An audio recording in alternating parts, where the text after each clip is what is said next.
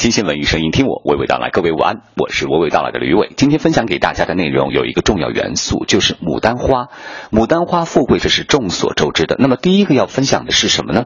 就是正在故宫博物院推出的“天下无双品，人间第一花”洛阳牡丹和故宫博物院牡丹题材文物联展的最新分享。故宫博物院院长单霁翔告诉你，这次展览创了一个第一。我们过去没有像这样的活态的植物。和我们静态的跟这个植物题材有关的文物，共同在同一时刻开展。牡丹呢，我们国家养殖千年一条著名的花卉了。故宫的文物里面和牡丹题材有关的书画、玉器、瓷器、漆器等有很多丰富的藏品。把室外的空间和室内的空间、动态的花卉和静态的器物。以及呢，物质的和非物质的题材同时展示，这是故宫首次的尝试。洛阳市政府和我们合作，把一万两千盆牡丹来进入了故宫博物院。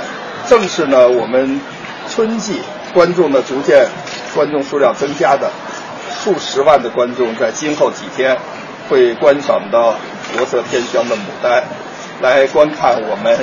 呃，精心举办的两个在斋宫和延禧宫举办的牡丹题材的展览，大家的手机链接、微信可能会把这样的一个中华牡丹文化传遍世界各地。如果观众喜欢的话，我们以后还会做多种的这样的实践，比如今年我们筹划秋天跟菊花有关的器物书画也很多，开封的菊花能够也到故宫博物院来。和我们有菊花主题的题材的文物共同构成一个生动的展览，比如今年冬季兰花可以进故宫的室内，和我们的有兰花题材的更多这些展品一起展。总之呢，要给人们有更加丰富的、主题鲜明的、思想性强的、具有震撼力的展览，来欢迎中外观众来故宫参观。我们了解到，一共有六十个牡丹品种，涵盖九大色系、十二个花型参加展览。在慈宁宫花园内，至今仍然有昔日栽植牡丹的精美砖雕牡丹台。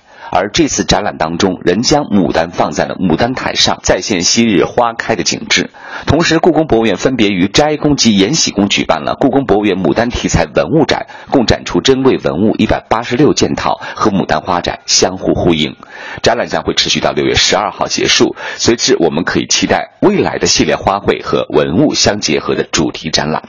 第二个展览分享给各位的依然是围绕牡丹花展开的主题展，就是正在今日美术馆展出的击鼓传花艺术家黄可依个展。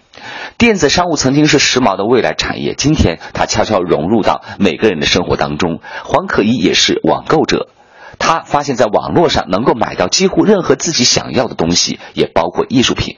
网上出售的国画牡丹图吸引了他的目光，而且非常便宜，和买别的日用品没有区别。于是他有了这次展览的创作初衷。主要这个画展的名字啊，好像还是挺怀旧的，“击鼓传花”这种对于很多呃上个世纪的孩子们就特别印象。但是你可能取这个名字是不是有比较特别的用意啊？是，呃，我“击鼓传花”取这个名字呢，也是跟那个策展人一起商量了很长时间。呃，因为这个展览呢，它不仅仅是说我们做了一些牡丹花这样一个简单的一个一个一个符号，而是。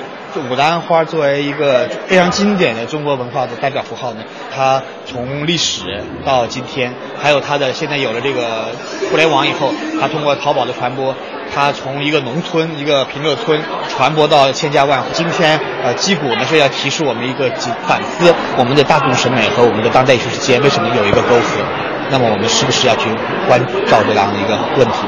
我看不懂当代艺术，我就通过淘宝网搜索，这是最直接的。他们到底在买什么样的作品？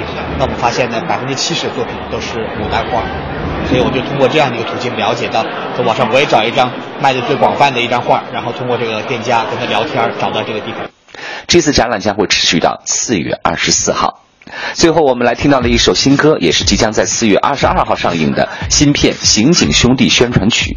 而这部电影将会由黄宗泽等中国香港熟脸演艺人士共同为观众带来暖春第一笑。来听到这首由王祖蓝、刘维合作的歌曲吧。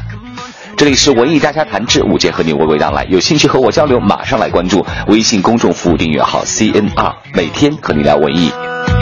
毕竟单身太久了，能不能快救救我？只要拿出微信 call 你，你就会出现在这里。哦，那里，哦，家里，哦，心里，滴滴滴。